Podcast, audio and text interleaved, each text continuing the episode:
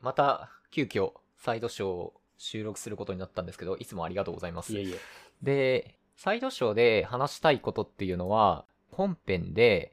アサーションと例外の違いってそういえばみたいなっていうあの話になったんですけど、そこで僕がちょっと話を聞きながら思っていたのは、少なくともそのディフェンシブにならざるを得ないレイヤーにおいては、まあ、チェックして例外を吐くっていうコードを書くわけですよ。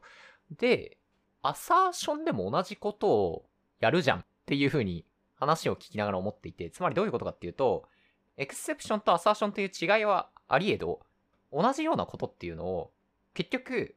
ディフェンシブなレイヤーとそうではないドメインのレイヤーでアサーション書いてみたいなことをやったら、結局それはその全体最適されてないディフェンシブプログラミングの時と同じやんっていう風に、ちょっと話を聞きながら思ってしまって、で、あと、アサーションって書いてるのに、そのアサーションを心理的に、これはちょっと消すの怖いなみたいなっていう風になるアサーションがあるような気がしてて、うん。なので、えっと、そのあたりっていうのをもうちょっと深く聞きたいなというふうに思って、サイドショーはちょっとこれをパッと話していきたいなっていうふうに思ってます。すいません、よろしくお願いします。はいはいますで、その問い自体は鋭くって、なんか、その、消されるかもしれないにもかかわらず、結構消す前提でディフェンス書いてるじゃんで、そのディフェンスのコードって結構重複してるじゃんって話ですよね。でそれは鋭いですね。で、えっ、と、結構ね、その通りになってしまったりして、で、えっ、と、契約の設計のジレンマみたいにして語られることもあったりして、なので、えっ、とね、契約による設計という話と、あとは、えっ、と、アサーションプログラミング、表明プログラミングというのを、ちょっと、なんていうのかな、若干分けて考えたいんですけど、若干分けてっていうのは、表明プログラミングっていうのは、その表明をプログラムの中に書いて、で、えっ、と、ありえないと思うことに対して表明を書いていくというようなスタイル。コード的には、アサートって書くってことですよね。そうそうそうそうそれだけの話ですよね。はい。で、契約の設計っていうのは、その事前条件とか、えっ、と、事後条件の、えー表現として、えーアサートを使っていくことが多いというようなやり方。で、契約の設計をサポートしているプログラミング言語においては、これ、アサートという、ただ一つの関数じゃなくて、複数の事前条件を、えー表面、表現するのであれば、require っていう関数使ったり、なんか、例えば事後条件であれば、エンシュアっていう名前だったりとか、そういった、えっ、と、呼び分けとか、あるいは事前条件だったらプリコンディションって書いたりとか、なんかそういういろんな、えっ、と、バリエーションもあったりするけど、その、契約による設計の考え方を、プログラミング言語に第1級であるか第2級であるかという違いがあるんだけど、サポートしている言語っていうのも、えーいくつかありますって話。最近の言語であれば、Swift とかが、あの、結構そういった語彙を導入したりとかしてますね。っていう感じ。で、例外と表明。一つは、その、なんていうか、あり得ると思ってるか、あり得ないと思ってるかって話、で、なんで表明の側はあり得ないと思ってるかっていうと、すでに言ったでしょって話なんだよね。ドキュメントとか、なんか別の多分表現の仕方なんだけど、これヌル渡すなって言ってんじゃんって。で、ヌル渡すなって言ってんのにヌル渡してんのはお前のバグだろって話で、で、そうやってヌル渡してくる子に関して私は、なんていうか、その手を差し伸べることはしませんよっていうのが契約の設計の考え方ですよね。だから、とヌル渡してくる子に対しては何も、えーサポートはしませんよというのを表現する道具が契約による設計における、えーリクワイアだったりアサートだったりするわけですよね。で、それって、プログラマーに対する、お前バグってんぞっていう情報だから、エンドユーザーに対する情報ではないし、その情報を、えっ、と、たくさん保持したり、えっ、と、綺麗に伝えるとか分かりやすく伝えるという義務って、あんまり表明側にはないんですよね。だから、あの、 assert 書くと何が起こるかって assertion error が起きるでしょ？で、 assertion error、しかも assertion error で、えっ、と、アサーションって式だから、この、えっ、と、ここでアサーションに失敗しました、ドンみたいな感じになるわけですよね。で、この情報量は、その正直書き方によってまちまちだったりしますと。まあ、だからパワーアサートがあるんだけど、まあそれは脱線なので置いておくとして。つまり、えっ、と、契約の設計とかあるいは表明プログラミングにおけるアサートっていうのは、自分たちの間違い、プログラミングミスというのを早い段階で捕まえるためのデバッグの道具みたいな感じなんですよ。なので、えっ、と、なんていうか、丁寧な例外メッセージとかを、えー、作って返すとか、あるいは Slack に通知するとか、なんかそういった、えー、いわゆる第一級のエラーハンドリングというものを使わないんですよね。そうじゃなくて、なんかミスがあったらすぐ死ねみたいなそういう話なわけです。だからそのために表明がある。だから表明はもっと、なんていうのかな、雑で荒っぽいんですよね。 true になる、 truthy になる式を書けと。で、ありえないと思ってるから、この式は常に true のはずで、この true のは、えー、式っていうのが true にならないっていうのは、これは呼び出した人が悪い。で、呼び出した人が悪いっていうのは、つまり、ドキュメントが不備かもしれないし、コミュニケーションの齟齬なのかもしれないけど、えー、自分たちの間に何か解決しなきゃ、特に相手方に、えー、解決しなきゃもんいけない問題っていうのがあるぞということを気づくための道具だったりするわけですよね。それに対して例外っていうのはあり得るかもしれないと思ってるので、あり得るかもしれないことに対しては備えるわけですよね。備えるっていうのが、だから、えっ、ー、と、例外の条件っていうのをきちんと捕まえて、で、えっ、ー、と、ふさわしい例外の型を定義して、例外のメッセージを定義して、で、コールスタックっていうのをつなげて、で、えー、呼び出し側に送出するみたいな感じになるわけ。だからこいつは第1級のエラーハンドリングになるわけですよね。だからちょっと心持ちが違うんですよね。だから、えっと、例外のコードって、えっと、if で、え何か何だったら、if で、あの、なんか、インプット is valid みたいな、valid ハテナみたいなやつが、えっと、じゃあ、アンレスだね。アンレスインプット valid ハテナだったら、えっと、レイズで、えー、例えば、イリーガ、イリガル、えー、エイジ、エラーみたいな感じで、で、年齢が不正ですみたいな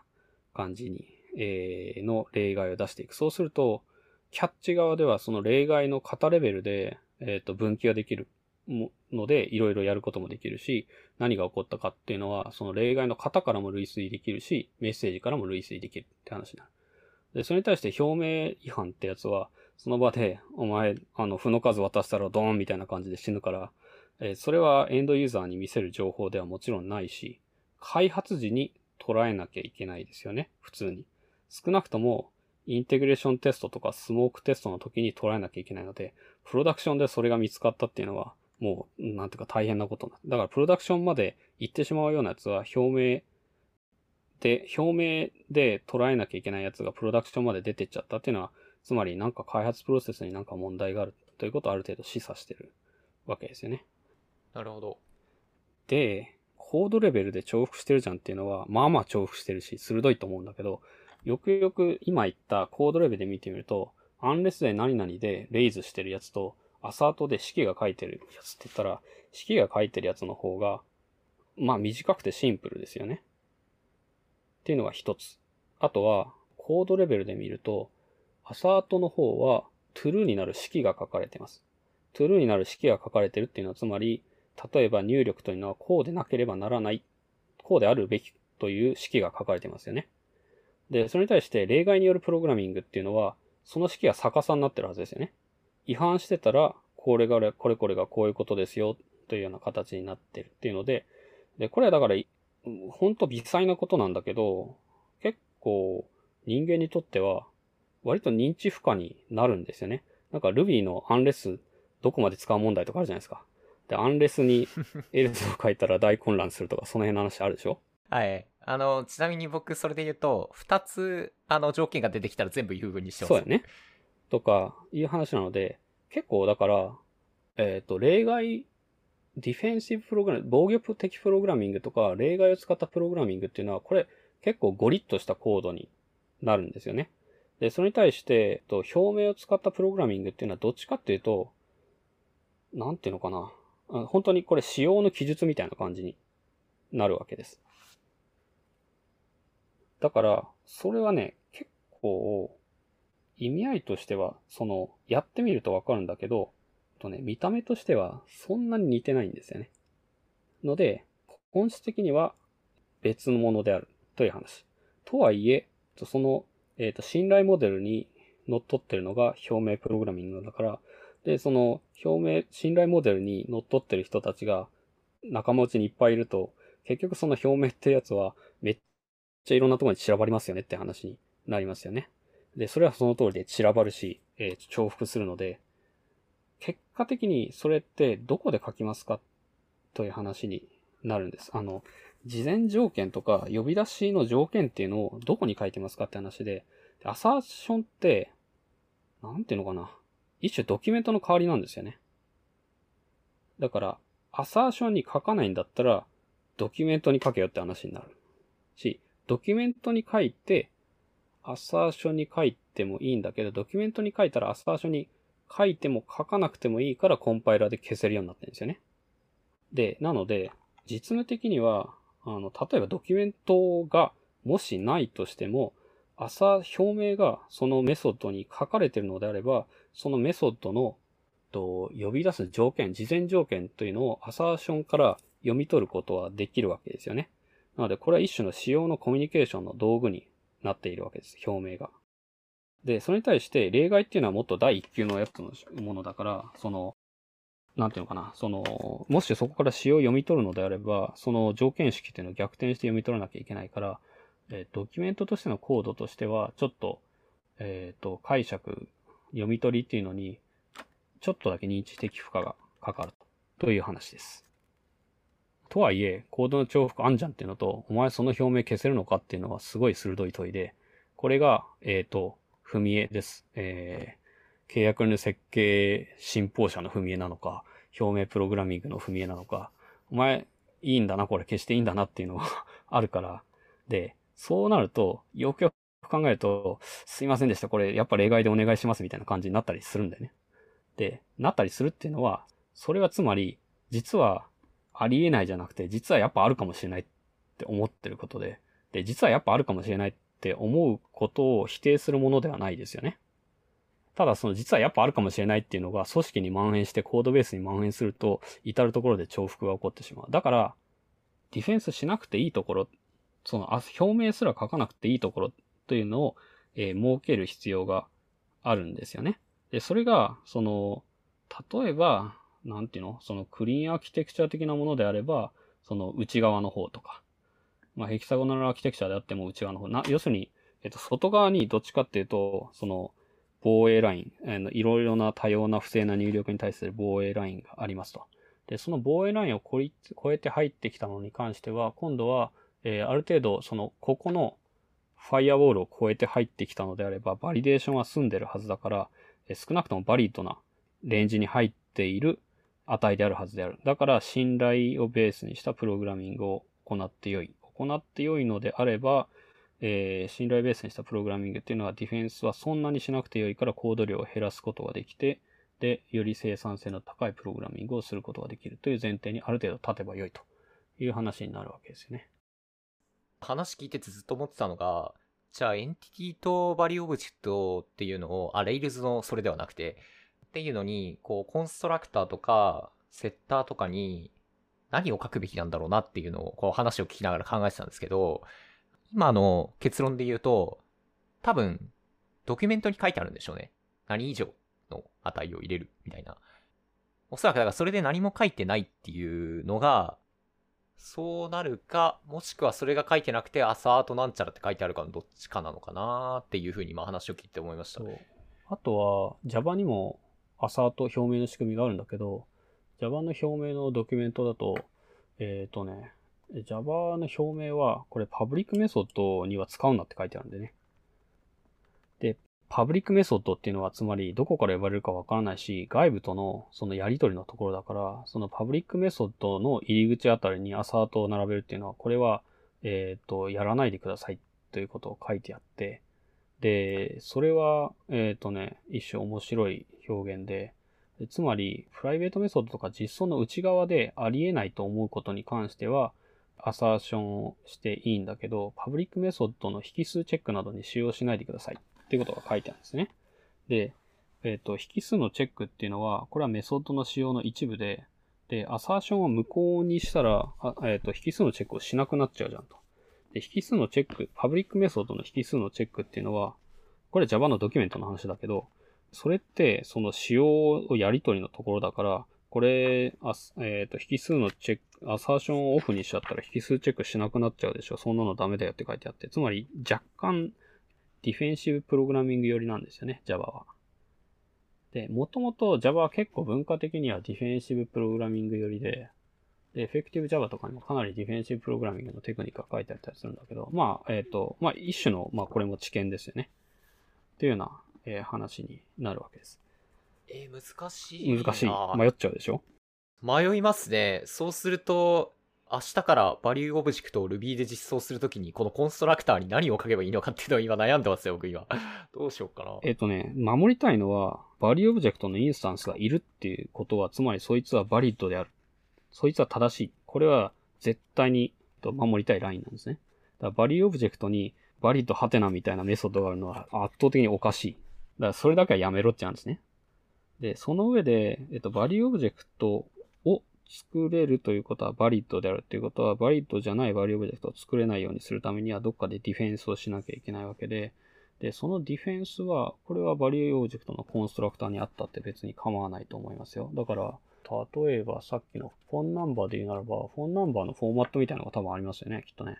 あ、そうですね。実際、あの、パーフェクト Ruby on Rails では、僕は Ruby ってそもそもアサーションエラーないんで、組み込みで。ない、ない。なんで、あの、 raise、phone number is invalid っていうこの適当な、あの、つまりまあちょっとアサーション寄りなんですけど、っていうのが、を入れました、本で。うん、いや、いいと思いますよ。という話になる。だから、あということは、 phone number オブジェクトがいるっていうことは、そのバリュー自体は conformant であると。つまり、あの、フォーマットが合ってるよっていうことを期待していい。期待していいのであれば、えーその phone number を使うプログラミング側はシンプルになりますよね。こいつは正しいっていうことを前提に立てば良いのだから、疑わなくて良い。疑わなくて良いっていうのは、つまりかもしれない運転をしなくて良いっていうことだから、ディフェンスに必要なコードが減るわけで、結果的に受益者が増えるわけですね。だから、バリューオブジェクトの入り口でディフェンスしとけば、ユーザー側はディフェンスしなくていいよって言ったら、これだいぶ価値あるでしょって話になる。なんとなく話を聞いて分かってきたことは、全体最適っていうか、まあ、どういう風にやったら一番利益が最大になるかっていうことを考えて、で、こう適宜、その、アサーションとかエクセプションみたいなのを、こう、使い分けていくっていう、つまり、ここにはこれを必ず書かないといけないんだっていうよりは、多分そういうバランス感覚みたいなのが、結局はバランスおじさんになっちゃってるんですけど、あの、まあなんか現場においては、それを悩む余地というか、悩まないといけないんだろうなっていうふうに、まあ話を聞いてて思いま。そうですね。でね、えっとね、アサーションは、その、そもそも組み込まれてる言語とそうじゃない言語とかもあるし、だから僕がアンアサートとパワーアサートを作ったのは JavaScript は組み込みのアサートがないから、そういう選択肢、プログラミングモデルの、プログラミングスタイルの選択肢もあってもいいなと思って、JavaScript にアサ、えっ、と、表明プログラミングの道具を作ったんだけど、だからといってそれ使わなきゃいけないってわけでももちろんないないし、迷ったらディフェンシブな方というのを考える人もいるし、別にそれも間違いじゃないと思うんですよね。それってだからどのくらい堅牢性を求められてるプログラミングをしてるのかとかによるから、例えば Web のプログラミングであれば、これって何か問題が起こってもすぐ修正できて、その修正をすぐデプロイできるのであれば、えー被害は少ないとみなす、品質は高いとみなしてもいいだろうっていう MTTR ベースの品質保証の考え方だから、それってつまり何か問題があったら即死して、で、即死したのがすぐに検知できるのであれば、そっちの方がいいじゃんって話になるわけですよね。で、それに対して、なんか組み込みプログラミングとか、あるいは、えっ、と、配布する、クライアントを配布するタイプのソフトウェア、例えば iOS とか Android アプリもそうですよね。に関しては、これ即死しちゃったら、なんかもうレーティングが星一つが並んじゃうじゃんみたいな話になるわけで、なるべくディフェンスする、なるべく死なないという、えっ、と、堅牢性のあるプログラミングモデルっていうのが必要になってくるわけで、つまりそれって、えっ、と、品質の土台にするのが MTTR じゃなくて MTBF じゃなきゃいけないという話になると。ので、えーそしたら、やっぱりコーディングスタイル変わってきますよね。だから、Web のシステムっていうのはもっと攻撃的プログラミング、えっ、と、防御的プログラミングのちょっと反対側なんだけど、反対側、違うな、アッシュなんだけど、フェイルファーストって呼ばれてるやつですよね。なんかありえないと思われる状況が発生したら、その場で即例外を発行して死んじゃっても構わない。それがすぐに発見されるのであれば、そっちの方がコストが低いという考え方。これが Web のシステムの、えー考え方なんだけど、組み込みとかアプリとかだとそうはいかないよって話になる。だから、だからやっぱりそうすると、プログラミングスタイルも変わってくるわけですよね。要は、要はバランス要はバランスなんだけどつまりまあなんか、あの、あれですね、ドメイン、まあバランスっていうよりは、置かれた状況っていうかドメインですよね。何が求められてるのかとか、えっ、と、どういった状況なのか。特に、えっ、と、現代においては、やっぱりリリースとかデプロイメントをどのくらい開発者とか開発チームがコントロールできるかによって、コーディングスタイルっていうのは実はやっぱり変わってくるって話です。いや、ほんとその通りですね。なんで、自分たちの置かれた状況っていうのにまずメタ認知してというか、自覚的になって、それで、そこに最適な、まあ、今回出てきたのだと、攻撃的なのか、防御的なのか、契約プログラミングなのか、あれなんですけど、まあ、っていうのを選択するっていう、まあ、そういうのを、あの、愚直にやっていきましょうっていう話ですね、これは。そういうような話ですね。ということで、実はそれに関する講演を2016年にしたので、興味のある方はそちらの資料も読んでみてくださいっていうプチ、プチ宣伝が入るんだけど、ショーノートには貼っときますけど、タイトルだけ言っておくと PHP7 で堅牢なコードを書くってやつですね。うん、そう。で、サブタイトルが、例外処理、表明プログラミング、契約による設計ってやつで、実はこれサブタイトルとタイトル入れ替えればよかったかもしれない。今で言えばね。実はだから PHP7 だとこうできるよっていうコード例にはなってんだけど、本質的には PHP 関係なく、その、プログラミングスタイル、防御的とか攻撃的とか表明とか契約年設計とかの講演資料なので、興味のある方は今日聞いてると多分ハテナがいっぱい出てくると思うんだけど、で、どうすりゃいいのよみたいな そう話なんか、その辺はぜひ、その参照してみてください。じゃあ、大体話せたかなというふうに思うので、サイドショーもこれで終わりにしたいと思います。ありがとうございました。ありがとうございました。